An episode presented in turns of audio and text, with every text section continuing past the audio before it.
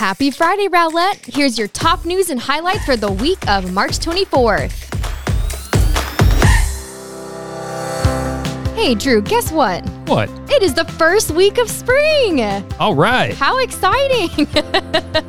Which means we have a lot more events coming on. And so if you missed our recent episode of the My Rowlett podcast with our favorite Pam from Park, she gives us a deep dive into all that you can expect in the coming weeks.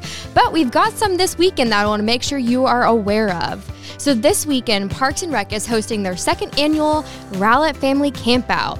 And you can call the rec center to register today. So that's happening Saturday overnight to Sunday morning. And I even heard, right, there's free donuts. Mm-mm-mm. Mm, so exciting. And next Monday, we've got some sad news. We've got our last lunch of the lawn, lunch on the lawn of the season. Head on down to downtown Rowlett from 11 a.m. to 2 p.m. to visit your favorite food truck until probably the fall, right? We have that in the fall again. Yeah, it comes back. Yeah. It comes back, but this is the last one before it gets really hot. Make sure to follow them on Facebook, on Instagram, and so you can see the lineup of the food trucks that are going to be there on Monday. And also happening on Monday, I've heard this is a fan favorite. They haven't had this event in about two years. The Rowlett Chamber of Commerce is hosting their Taste and Trade Business Expo at the Rowlett High School from 5:30 to 8:30 p.m. And this is a great opportunity to visit some of Rowlett's finest businesses and restaurants. I think I saw Hawaiian Bros is going to be there. A couple great places around. Rowlett will be there. So visit rowlettchamber.com for more info on that event.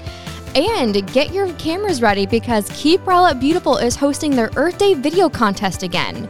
Video submissions are due on April 5th at 5 p.m., and this year's theme is Texas pollinators and their habitats. Winners will be announced on Saturday, April 22nd at the Earth Day celebration in downtown Rowlett.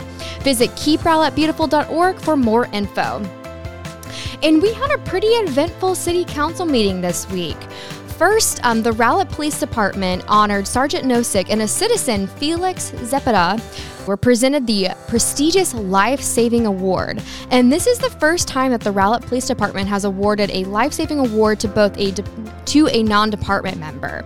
So we take great pride in honoring these heroes. Thank you both so much. To read more on the story, visit our Facebook page.